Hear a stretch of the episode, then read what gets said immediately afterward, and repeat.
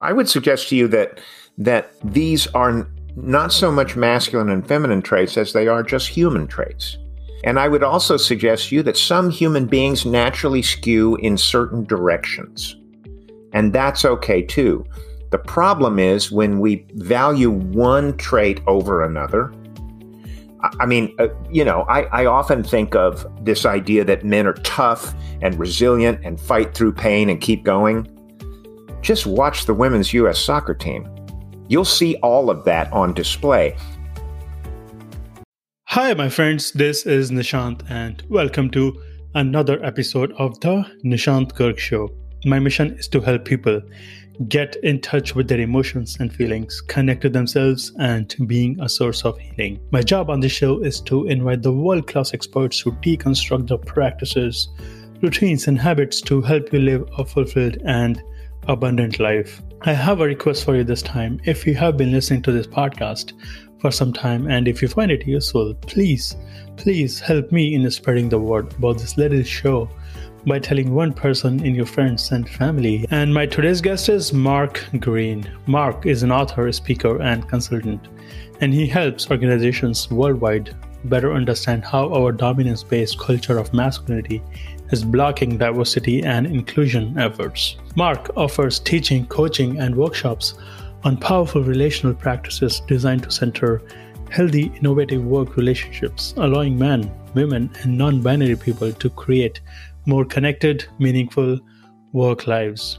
As a senior editor for the Good Men Project, Mark has spent over a decade deconstructing our binary riddled dialogues around manhood and masculinity. Mark's newest book, Remaking Manhood, further explores the damaging effects of dominance based masculinity on men's lives and all those lives we impact. He makes a clear, unambiguous case for why men, women, and non binary people must work together to co create a healthy masculinity of connection. And now, please enjoy this wide ranging conversation with Mark Greene.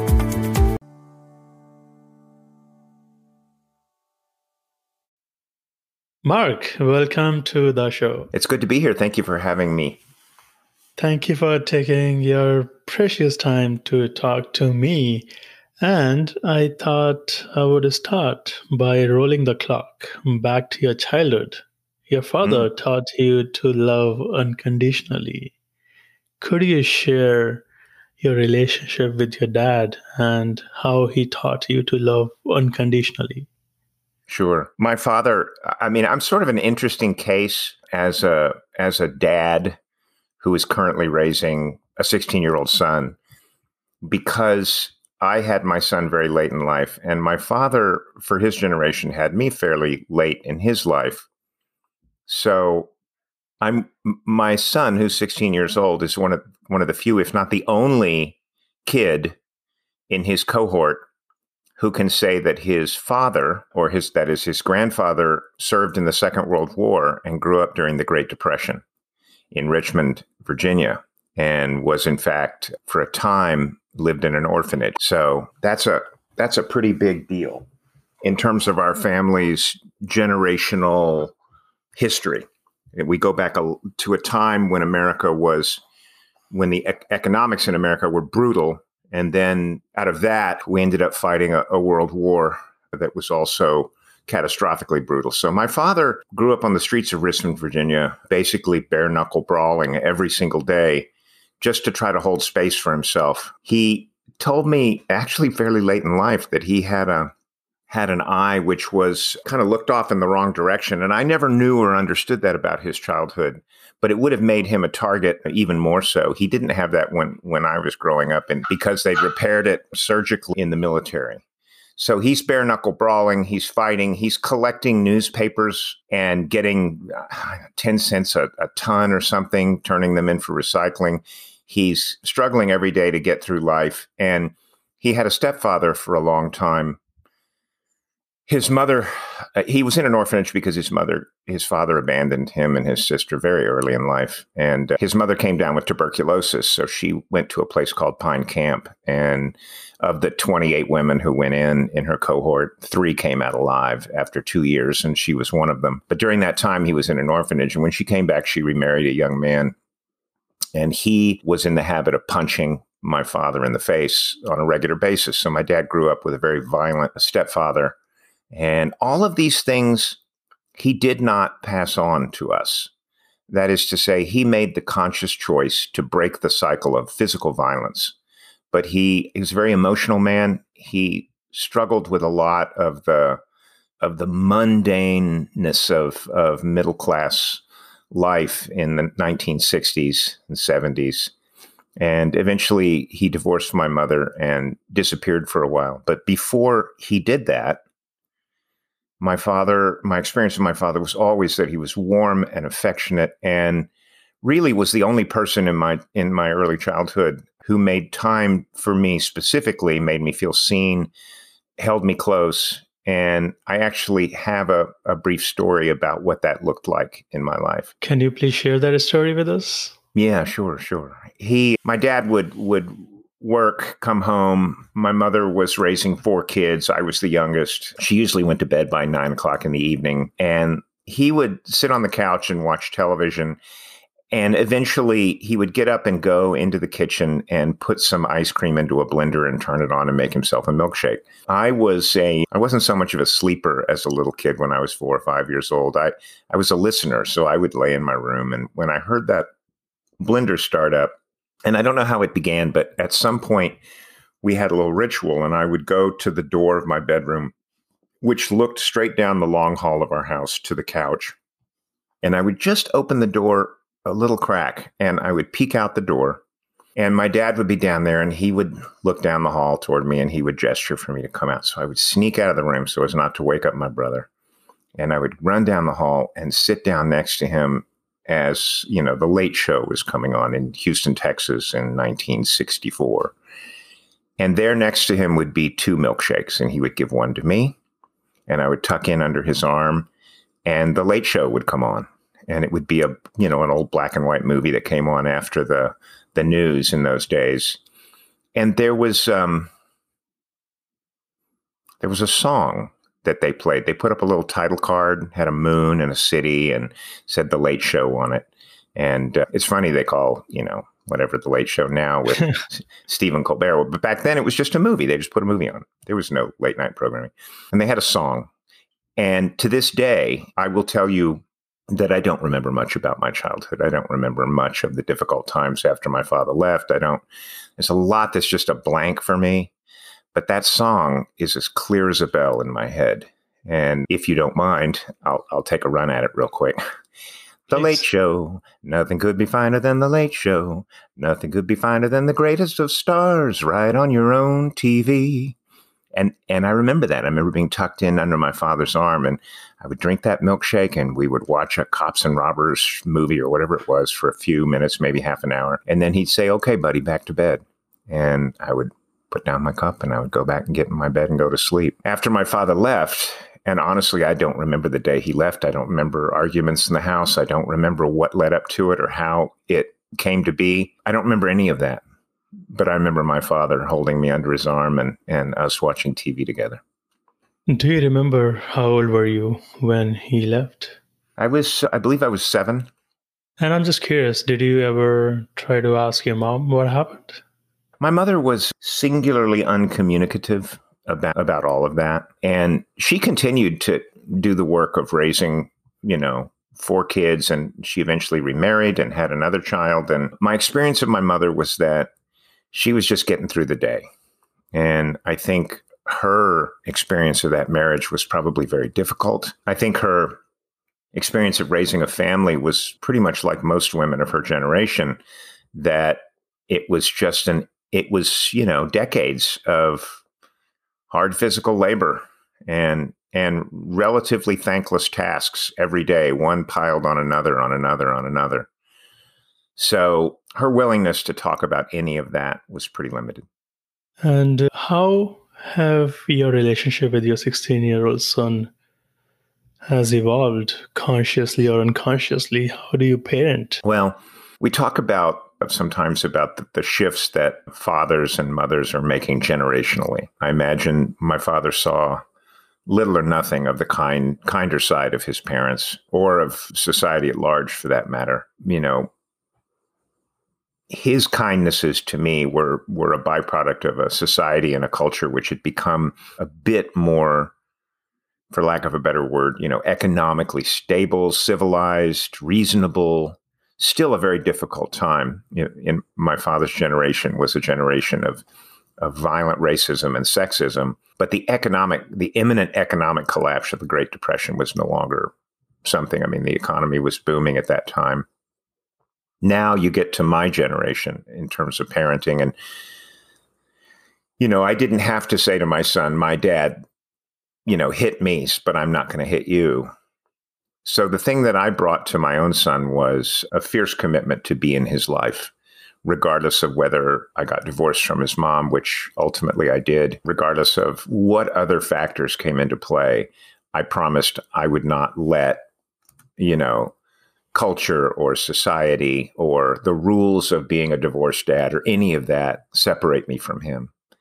So my parenting with my son has been really not focused on my role as a dad or his role as a as as a son. My my focus with my son has been on our relationship and what we co-create in the back and forth of, of this parenting process. And he's changed me as much as I've changed him. And I've left myself open to that. And I've tried to create a container and for him an emotional space for him where he can bring his whole self, where he can bring every aspect of himself, which is which the larger culture may or may not encourage in boys. You know, and that may be emotional expression, it may be caregiving, it may be tenderness, it may be sorrow, whatever those things are. I try to keep a space open to hold all of that and to share some of that in an age appropriate ways with him in terms of my own experience of the world. And in doing so, I think I've kept the conduit open for communication. So when people say, ah, my 16 year old, he never talks to me, mine does. Mine does. In what ways have you changed? Mm. Gus, my son, was born and he made the same seismic shift in my life that that kids make to every single parent in the world. We are all invited to take on something that that is truly life changing, which is to be a caregiver to another human being.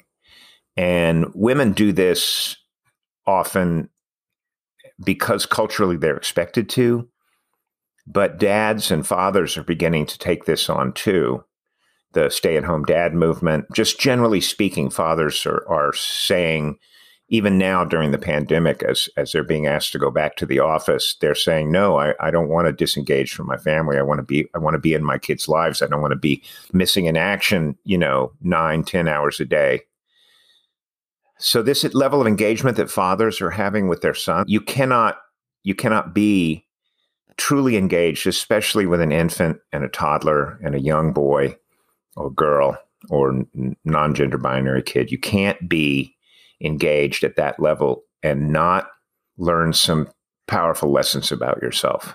Not the least of which is that we, as as men in America, are raised in, in what is often referred to as domination based culture of masculinity or man box culture to hide our emotions, to be tough and strong, to always be leaders, be certain, be you know, breadwinners, not caregivers. This sort of tough, stoic, masculine ideal breaks down very quickly when you when you're caring for a small child in an uh, in an ongoing way. And you suddenly find out that you have this whole other range of emotional capacities. And by capacity, I mean strengths, abilities. So you have the ability to be tender, to to to do this idea of caregiving, to be there for someone and to be emotionally available, to, to express in emotional ways, to be joyful, to be giddy, to get down on the floor and play with them, to rediscover all the aspects of, of, of playful joy that, that we remember from our own childhoods. And also, you know, my my son's mother and I divorced when he was four, and for years I was his his primary caregiving parent. So I was the guy who was getting up and getting him ready for school and making his breakfast and drawing those little notes and putting them in his lunch bag and walking him to school. I remember to this day the the when we first moved into our apartment on the Upper West Side in New York, and I knew I had to go three or four blocks to get to the subway train to get down to his school, and I thought, is he going to be able to walk that far? He's so little. And I remember his hand in mine, and I remember us walking to school. And before long, it was this remarkable journey every day to get from 11th Avenue down to 8th and moving through the crowds of people and talking about ideas and discussing things and and doing little sidestepping dances around the cracks in the curb and all of these things that come in those intimate moments with our children changed me. I began to understand how powerful my ability was to be there for someone else and if my father's absence taught me what loss is like for a boy, when someone who loves him and cares about him is suddenly gone for years, I was able to be there with my son and to take his hand in mine and to go down those streets in New York every day and to be there at two o'clock to pick him up from school and ask him how it all went and have those conversations in the park. And that changed me. That changed me into a person who actually understood that my my strengths as a human being included you know, being tough and when I needed to, and being a leader and being strong, and all those supposedly masculine capacities, which are really just human capacities. Women display those capacities all the time. But I also had this other range of capacities to be this warm, tender, caring person, to be for him who my father was on the couch when I was a little boy. Thank you for sharing, Mark. I appreciate it. And I want to ask you about man box culture and remaking manhood.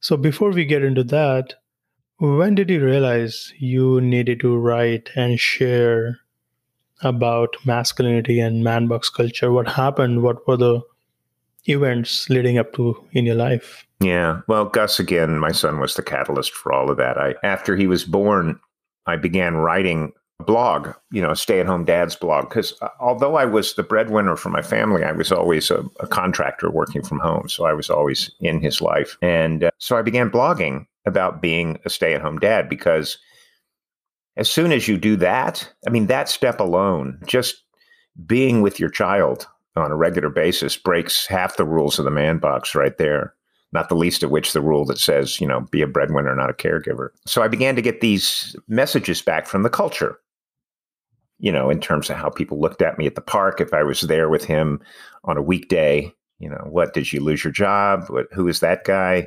You know, mm. why is that man in the park? You know, you get these you get these reads from predominantly female caregivers who are justifiably concerned, you know, about the safety of their kids and just the presence of a man there seems so atypical to them based in terms of how our culture operates.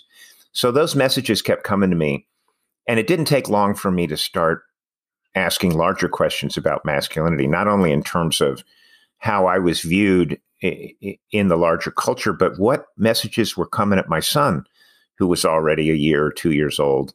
And what were those messages going to be, and how were those going to impact his life? So before long, I I was writing articles about about what it be, means to be a man in, in, in American culture, and and I discovered the work of people like Niobe Way and Judy Chu. Judy Chu wrote a book called When Boys Become Boys. Niobe Way wrote a book called Deep Secrets. And these books were about the impact of our dominance based culture of masculinity on boys beginning in infancy. And then, and, and in the case of Niobe Way's research, Judy Chu studied boys in pre K classes. She was with a cohort for two years. Niobe Way studied boys in early to late adolescence. And what she discovered was boys were giving the message over and over and over again, daily, hourly, in microaggressions from other boys, in, uh, from their parents, brothers, sisters, coaches, teachers, media, that if they wanted or needed to express emotionally, if they wanted or needed close friendships, that they were not being, they were not doing manhood correctly, that they were being, quote, little kids, girly, or gay. And mm. so Niobe Way did research with with boys in early adolescence, and she would ask them what what does your best friend mean to you? And those boys at that age would use the word love unashamedly. They would say, I love my best friend. And the other thing they all said was, without my best friend, I would go crazy. If I didn't have him to tell my tell my feelings to and my and what's going on with me and all that, I would go nuts. And then she goes back and interviews the same boys in late adolescence. And this this constant microaggression, this hammering away at them about don't be a little kid, girly or gay, this this process by which they were convinced to let go of those close friendships is really evident by late adolescence. And the boys would say things like, Yeah, my best friend, you know, Joe, he he lives around the corner, but I don't see him that much anymore. He's a great basketball player. No homo. And they'd throw that in to make sure that that everyone understood that if they said anything nice about this close friend that they used to have, that that that there was nothing gay about it. Another boy said, "Yeah, that close friendship, it's kind of on a crossfade. It's kind of fading away." And by late adolescence, these boys have let go of those close friendships, and their their rates of suicide become four times that of girls their age. So it's very important to understand the studies and research around the way that our culture of masculinity shames and bullies boys out of connection, out of emotional expression, and trains them into this sort of narrow man box performance of masculinity, which again is toughness, don't show your emotions. Another rule of the man box is have control over women and girls. Another one is be heterosexual, not homosexual. And and so this narrow, brittle sort of cardboard cutout version of being a man in America gets enforced on all boys and by extension, all girls, all non binary kids, everybody has to deal with the fallout from that. But boys become emotionally stoic and disconnected. And the challenge with that is that it is in the expression of emotion that we actually form relationships. In fact, emotions are born out of the back and forth of relating, the little moment by moment uh, expression and gesture and tone and communication that goes on for all of us all the time. So if young boys are being convinced to hide their emotions, what they're hiding is their authentic response to that back and forth of relating. So when we tell boys don't show your emotions, what we're really doing is cutting them off from being able to form authentic relationships, real connection, those joyful relationships that that boys are talking about in early adolescence in Niobe Way's work. And the end result is boys are trained out of that authentic connection. And then they're slotted into this hierarchical dominance based masculinity where if you want to validate your masculinity, you do so by dominating the boys and men around you. And ultimately the women around you and and maybe the the folks who are who don't look like you, maybe folks from a different religion, eh, folks with a different immigration status. All of this is about a hierarchy where white men are at the very top of that hierarchy and, and all boys are trained into treating people like they're either above them or below them on that hierarchy, which is ultimately very isolating. You can't have an authentic relationship with someone who who dominates you and you can't have an authentic relationship with someone you're bullying or dominating. And when we talk about a culture of masculinity where the only way to validate your masculinity is to dominate someone else, then it's very isolating. Then, what is healthy masculinity and how it differs from toxic masculinity? Because your work is advocating for diverse masculinity. Could you please emphasize on that? What is diverse masculinity and how it differs from toxic masculinity? Yeah, yeah.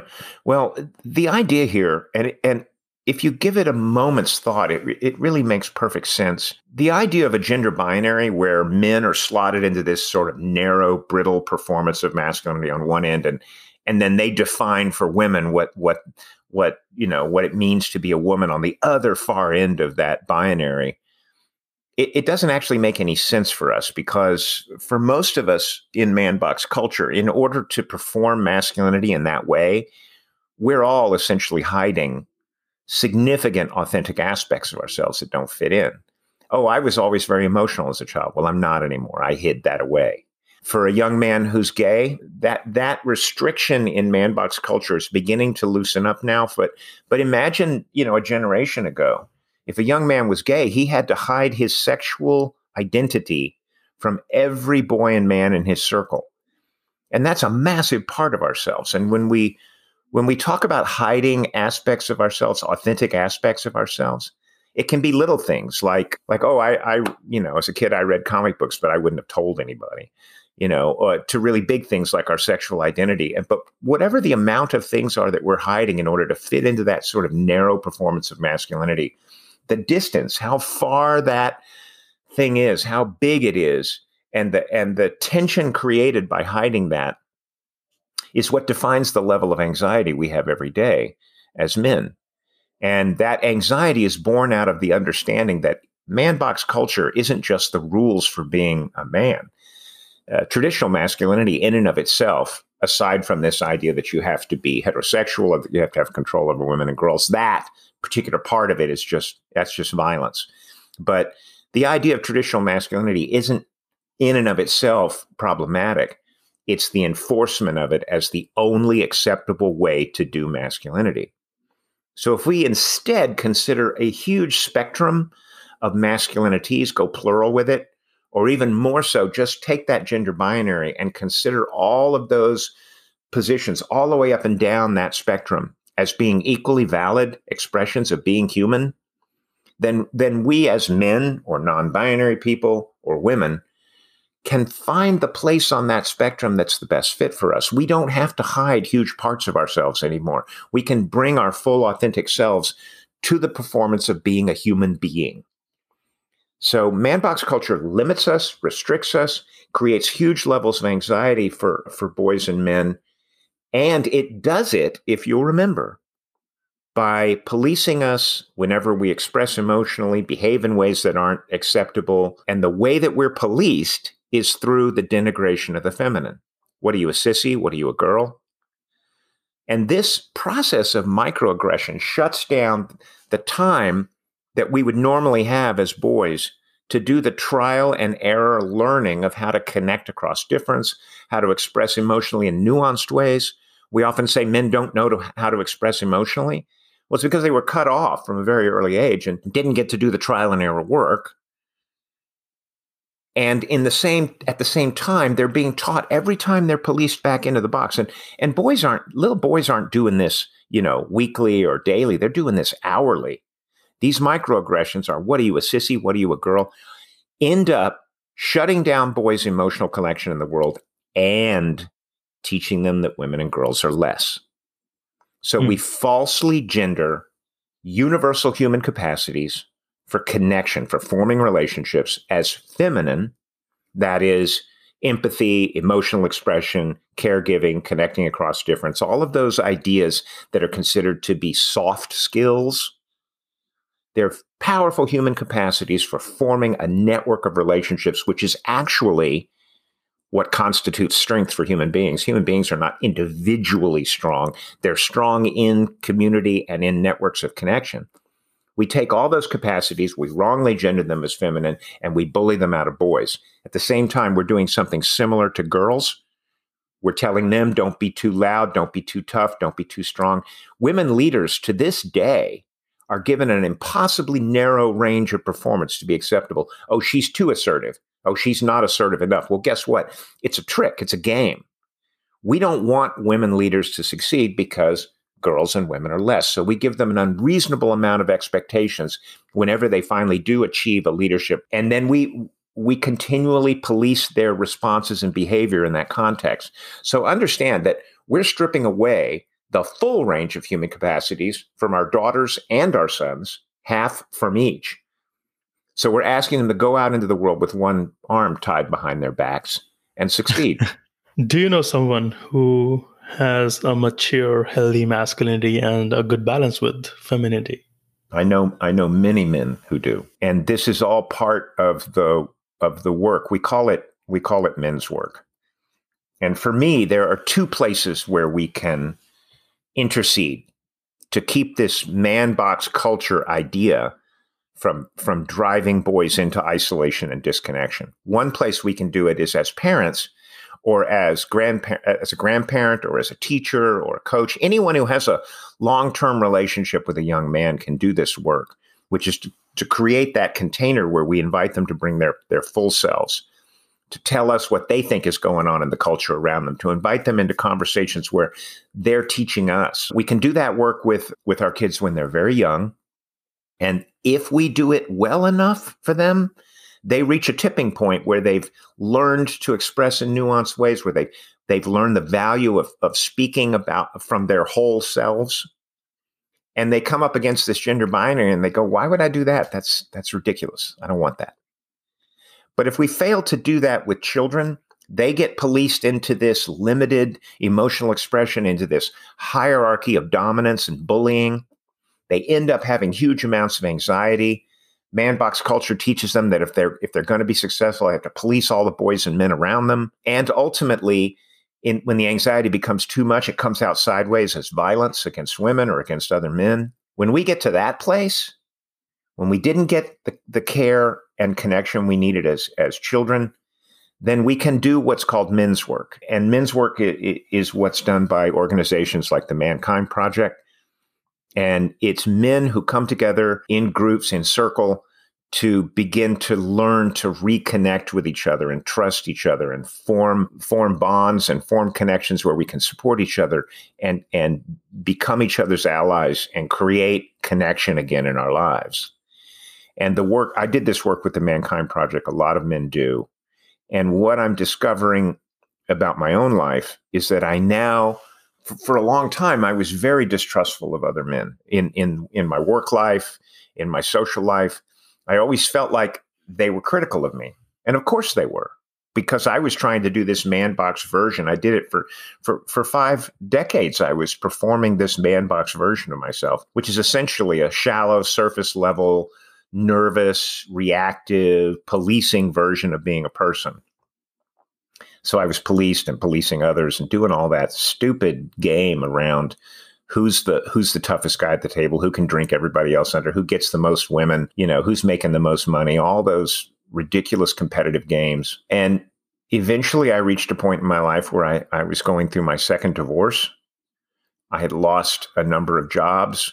I was hitting the wall. And most men in man box culture may be able to play that game when they're in their 20s or 30s or even their 40s, but sooner or later we age out of that stuff because it's not about being, it's about doing. Did you get another did you get another woman last night? Did you make some more money yesterday? Well, fine, but what about today? Have you done it again? Have you done it again? How's that all working for you? Are you the toughest guy in the room? And so eventually we we we age out of it and we can't everything, succeed at it.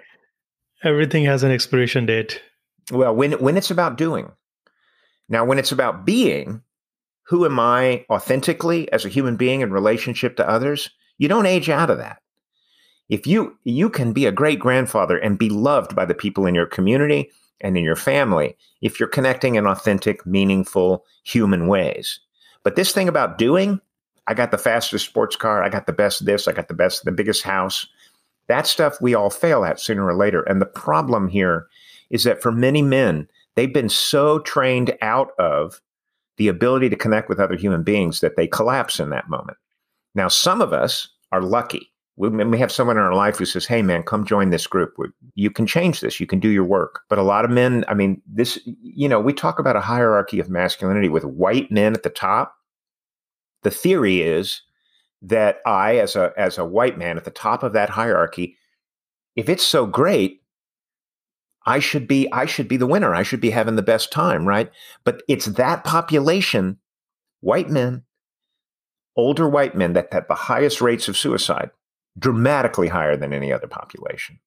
So we're talking about a system of masculinity that's broken top to bottom. Nobody, nobody feels at peace. Nobody feels safe. Nobody feels comfortable.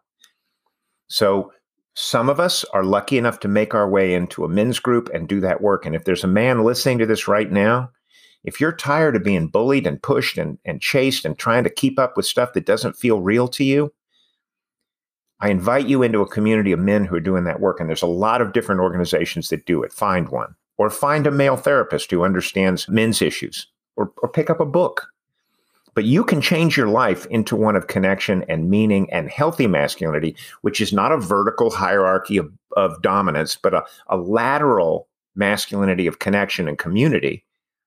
You can make that change. And if you do, you're going to find that that life becomes much more relaxed, much more peaceful, much more connected, and you're going to begin to learn and understand what it means to share what's really going on for us with the people in our lives. I attended Mankind Project last year, so I did three weeks. Mm. And I would like to highly recommend Mankind Project. The guys are amazing. You know, you hang out with all the men. And I would like to say that that was my first few Zoom calls when there was no women. I, I have been part of many calls where there are hmm. women most of the time. So, but in that Mankind project, it was very different experience just to be hanging out with different men and share our experiences and vulnerabilities. That's wonderful. I'm so glad. I would highly recommend Mankind Project. Well, and, and you know, the sad thing about this work, and I, I run into this a lot with older men who do this, is we look around and we realize, my God, the years I wasted. There's a lot of grief that can come up for men when we do our work because we realize we have been peddling this absurd bicycle, this treadmill for decades. And all of the connection and, and meaning that we that we missed out on in our lives. So if you're a young man, don't wait. Don't do it like I did it. I, I, I didn't get there till I was 55. And and I'm look, I'm glad I got there. Better late than never. And I and I feel much more at peace and much more joyful now in my life. But man, would would it have killed me to go when I was 30? To even know, to even realize what I was up against? You know, my book, the little Me Too book for men, is really an exploration of this construct, the man box, and how it shows up uh, as isolation for boys and men and as violence against women, sexual assault, and all the other issues, how it shows up in the, in the workplace, how we are trained out of connection, and how we can choose to, to come back into alignment with our communities and ourselves and our families. And, and if you want to understand the, the, the, full arc of this construct, including Niobe Way's work and Judy how it all fits together, that book is 75 pages long. It's brief, takes two hours to read. It's a quick, clear outline of what's going on for us in dominance based masculine culture. Understanding masculinity for a man is one thing. And then, then what is the role of women to understand masculinity? Sometimes women can also enforce man box culture un- unconsciously. They may not be aware that they are behaving and projecting their behaviors in a not so healthy way, then what women can do about it. Absolutely. I've met many women who who've said yes for a long time. I I didn't understand that what I was expecting of the men in my lives was that they were A, invulnerable, and B, that they that they were performing masculinity in this uniform way because that's just the way men are. They didn't, you know, I mean, I I talk about in my work the distinction between culture and identity. For for men, this man box culture, this idea, this, this sort of brittle ideas of, of what it means to be a man begin when we're infants. And and they're brought these ideas are enforced by our mothers, our fathers, our brothers and sisters, kids in the neighborhood, coaches, teachers, and so on. It's so ubiquitous, it's so uniform across all of our experiences as young men that it's like the the water we swim in or the air we breathe. It's invisible to us. So the first step in the work is to get men women non-binary people I, I mean typically non-binary people are already onto this but men and women to understand the distinction between masculine identity and our dominant culture of masculinity that is the prominent culture culture is arguably um, it's not a singular thing. There's there's a there, we all exist in a series of intersecting cultures. You know, our work cultures are maybe a sports culture we're part of. You know, the the micro culture of our mm-hmm. family, the the larger culture of masculinity. You know, political cultures. All of these cultures are intersecting, right? And this dominant culture of masculinity is invisible to most men. If you say, where did you get your ideas about what does it mean to be a man? They'll say, oh, my, my uncle or my dad you know or so we have this challenge with men when we start to talk about masculinity and you used a phrase earlier that, that, that i don't actually use i don't use the phrase toxic masculinity I Hmm. talk about culture because when Why? you go to a man, well, when you go to a man and say, "Look, there's a problem with your identity," that's a very that's a very difficult thing for a man to hear because you have to understand that that men are bullied and policed and bossed around by the men in their circle beginning at a very young age and they have worked incredibly hard to strip away aspects of themselves that don't fit and to do this damn Very thing right. To do it right. To do it the way the culture demands it of them.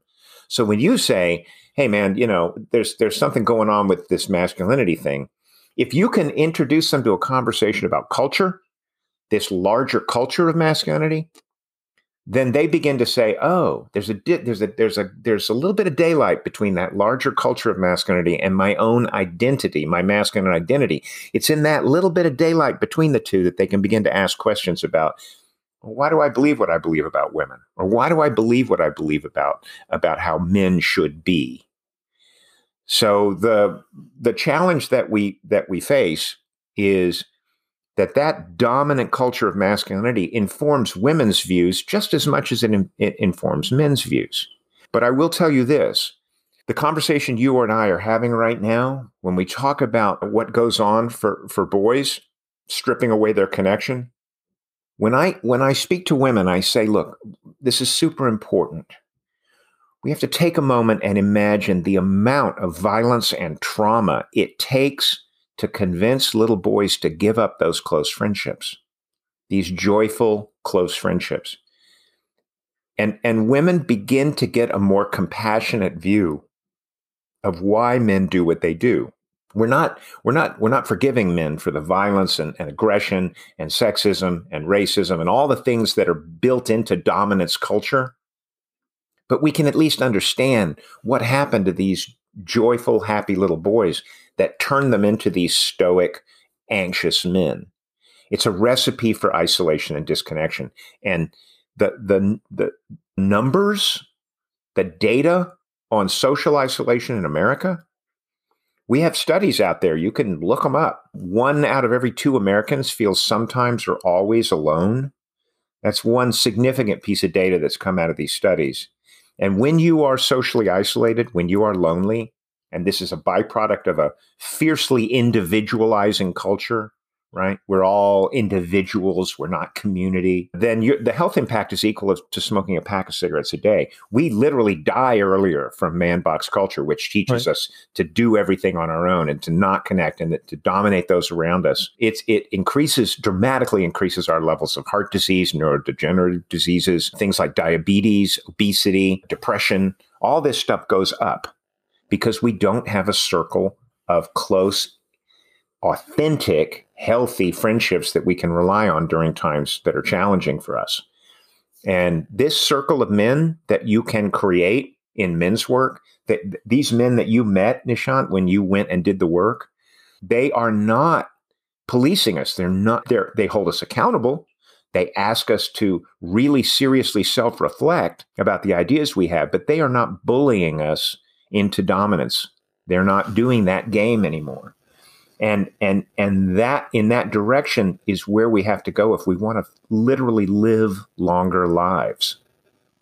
Yes, thank you so much, And, Mark. and let me all back to women one more time. You're you're exactly right that women enforce the man box. You're exactly right that women need to understand when they're carrying that message as well. Women internalize patriarchy, they internalize man box culture, and if they're not conscious of what they're doing, they may find that a man in their life begins to want to do his work and begin to open up more emotionally. And sometimes a man will begin to do that work, and it's frightening for, for a woman. She may say, "I- You know what? I, I don't want to see that. Don't show me your grief and your sorrow and your pain and, and all of the challenges that this work brings up for us when we when we let the genie out of the other women are fine with it. They're like, hey, it's been a long time coming. I, I will support you in this work. But but women definitely have a role to play in men's work and a role to play in helping liberate men from these narrow confines of the man box, even as they are fighting for their own survival in the context that the man box is creating. And it really doesn't matter if what what gender we have men, women, or anything in between. We all have masculinity, we all have feminine energies. These are energies and these are different traits strong, confident, empathic, feeling, emotional, compassionate, kind. We all have it. If we are becoming, if one trait is becoming too dominant, then that may not be the right thing to do. Right. Well, I would suggest to you that that these are not so much masculine and feminine traits as they are just human traits. And I would also suggest to you that some human beings naturally skew in certain directions. And that's okay too. The problem is when we value one trait over another. I mean, uh, you know, I, I often think of this idea that men are tough and resilient and fight through pain and keep going. Just watch the women's U.S. soccer team. You'll see all of that on display. And in that context, that's appropriate. We don't say to women in that context, hey, you seem a little aggressive to me. We're like, yeah, scored a goal, good job. So we have to start thinking about the contexts in which we immediately place limitations on the masculine, the feminine, the non gender, and start seeing all of these capacities as universally human, and also know that different human beings are going to skew in different directions. I said earlier that traditional masculinity is not in and of itself a problem. I cannot make the argument that we need a full range of masculinities and then point to one version of it and say, except for that, we don't like traditional masculinity because of whatever. I'd be doing the same exact thing. Some men are going to skew that way. Some women are going to skew that way. Some non binary people are going to skew toward traditional performances of what we used to call masculinity. It's all good if we can create a culture and a society that values all of these performances equally then it's all good. It's when we say man box culture raises its ugly head not with traditional masculinity, but when we say that is the only acceptable way to do it, and we begin hmm. bullying people into that. Yes, Mark, I'm wondering that how men and women should cultivate healthy masculinity and healthy femininity in their romantic relationships. What can they do? What would be the best practices to bring the healthy version of these traits and energies. Right. Well, again, you know, the idea that, well, let me just say something that, that, that will strike your ear as odd. I think any man who chooses to can bring a much healthier version of femininity to a relationship if he chooses to. Why we take certain aspects and define them in a relationship, in an intimate relationship, as feminine and prohibit men from doing them is part of the challenge we face as human beings. I think men and women who are seeking a healthy relationship, first and foremost, need to do their work and come to terms with who they are in authentic ways. I tend to be this way. I'm not going to hide that from my partner. I'm going to bring that and I'm going to find a partner who appreciates that in me. This is the this is the difference between playing our roles in relationships versus centering relationships themselves. And we call this relational intelligence. We call these relational capacities. These are capacities which acknowledge that in every relationship, and you and I are, are creating this right now, Nishant. We, we, this is the first conversation we've had. We don't know each other that well. We're on the internet. We have our video turned off and yet, and yet, Nishant, we're creating a relational space. We're creating a shared space in which our relationship as two human beings is in its nascent early stages, but it's there. And if we can see that co created space as being the we, right? There's you, there's me, and then there's we. There's what we're co creating in that relational space, we can use things like capacities like listening with curiosity, considering context, reframing our stories, being playful, holding uncertainty, all these ideas in which we allow what's happening between us to emerge, to be co created, to be changed and shifted over time because human beings change and shift over time. As I'm shaping you, you're shaping me. In this way, relational intelligence, the idea that the relationship gets centered over the roles and the tasks, those roles and tasks are important, do them, fine. but don't make it about your role as a man or my role as a woman or your role as a, a, a non-binary. It's the roles are fine. We know what they are. But what we're creating in relationship with each other, that's the powerful piece. And I would suggest that anybody who wants to better understand relational capacities, I mean, my partner Saliha Bava and I wrote a book called The Relational Book for Parenting, and it has a lot of those ideas in it. You can see how relational capacities play out in parenting, and we used a lot of these ideas to help help my son express and connect and, and talk about what was going on for him. There's a lot of games and stories and ideas in there for little kids. There's ideas for for kids as they get older. But we can choose in relationship to another human being to co create that relationship, to focus on it, and to emerge and change with that person. As I'm shaping you, you are shaping me. And Mark, in your book, Remaking Manhood, I read that your wife and your partner is responsible for remaking manhood. So I'm wondering, in what ways she was responsible in remaking manhood with you? She accepted me. She accepted those aspects of myself which were not typically approved of in masculine culture. I, I refer to myself as someone who's gender non binary. And I say that first and foremost because I hate the binary. I think the binary is incredibly destructive. And when you when you say there's an appropriate role for men and an appropriate role for women, you're leaning right into the kind of dialogues that are used in in white supremacy culture and in male supremacy culture. So I hate that I hate that gender binary and I want it gone. So I call myself gender non-binary, but there were other aspects of me which also reflected that. And she made space for that for me. She also very much encouraged my work. I was originally writing about fatherhood on Facebook you know, years ago, ages ago. And those those statements might have been of some value to someone, but they disappeared. They went away into the ether. She's the one who encouraged me to begin blogging. And she has always encouraged my exploration and research and work around masculinity. I say very simply and clearly without her, nothing that I have done would exist because I became who I am in relationship to her in daily conversation. She's a couple and family therapist. She teaches that at the, at the graduate level. She's a theorist and has her own work around play and around all of the things that happen in dialogue and conversation. So without her in my life, I don't know who I would be today. We've she and I have been married for 11 years. And I, I honestly don't know who I would be. I don't know who my son would be. I don't know who she would be because we've all changed each other. Do you have routines and rituals to bring joy and love in your relationship with her? I do. I do. We have um,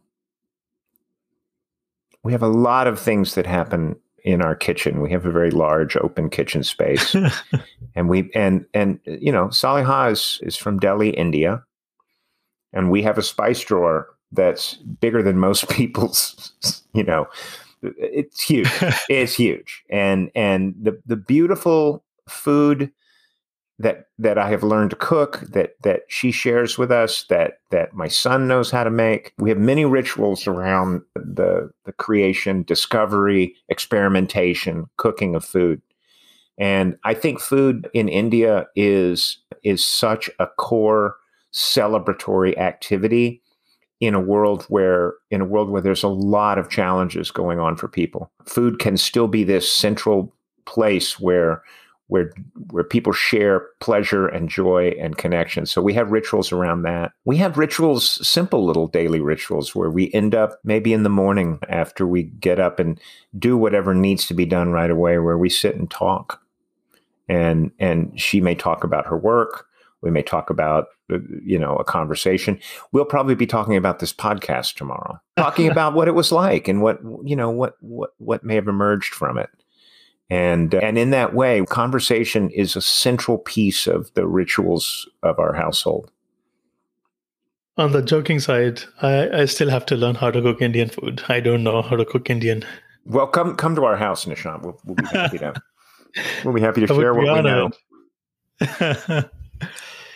Yeah, Mark, it has been a good conversation with you so far. And do you have any parting thoughts, any closing thoughts, anything else we can explore now that we did? It's been a pretty wide ranging conversation. I want to just thank you for letting me plow through all of that. I, there's so many intersecting ideas in this work about human connection and communication and, and how men can live better lives and, and by virtue of that, stop doing so much harm to all the people whose lives we impact. So thank you for letting me run through all of that. I want to thank the listeners too for for hanging in there with me. Thank you. And this conversation really feels like meditative to my ears for mm. sure. Well, thank you. Thank you. I, I, yeah, I wanted to have you on the podcast because last year was very transformative in my life uh, to understand masculinity and feminine energies because I, I had many breakthroughs where I realized that I was comfortable with a certain group of men where my brain was perceiving them to be soft, kind. Uh-huh. And when. I perceived a man to be strong, to have a strong build, something something my brain was perceiving that this man is strong. And I had to work through my childhood days where it is coming from, where that pattern was coming from. So I huh. started making more and more friendships with men. I realized that we can have love with another man. Oh yeah. Even if it doesn't have to be romantic all the time. if it is romantic, that is another story. But mm-hmm. it doesn't have to be romantic. You can hold hands with men. You can have love and compassion with another man. So that was the main and main thing that happened to me last year, which has I'm very proud of that. That's beautiful. So yeah, thank you so much, Mark. Again. Thank you. If anybody wants to find me on, I'm on most social media platforms simply at Remaking Manhood. And we will put all the links in the show notes, and people can find everything on the blog page. Thank you so much. Well, I hope we can speak again. I would love to hear some of your stories. Thank you for listening to this podcast episode today. If you did enjoy this, please subscribe to this podcast on Apple Podcast, or you can visit https colon slash slash nishantgarg.me N-I-S-H-A-N-T-G-A-R-G dot me. You can also share this episode with your loved ones to help them live a fulfilled life. You are not alone in this journey. We all struggle in life. There is no shame in talking about it. I go through my highs and lows. I get depressed, and these practices help me in living a resilient life. You can also do this. You've got this. Don't judge yourself. You are doing the best you can. And thank you so much again.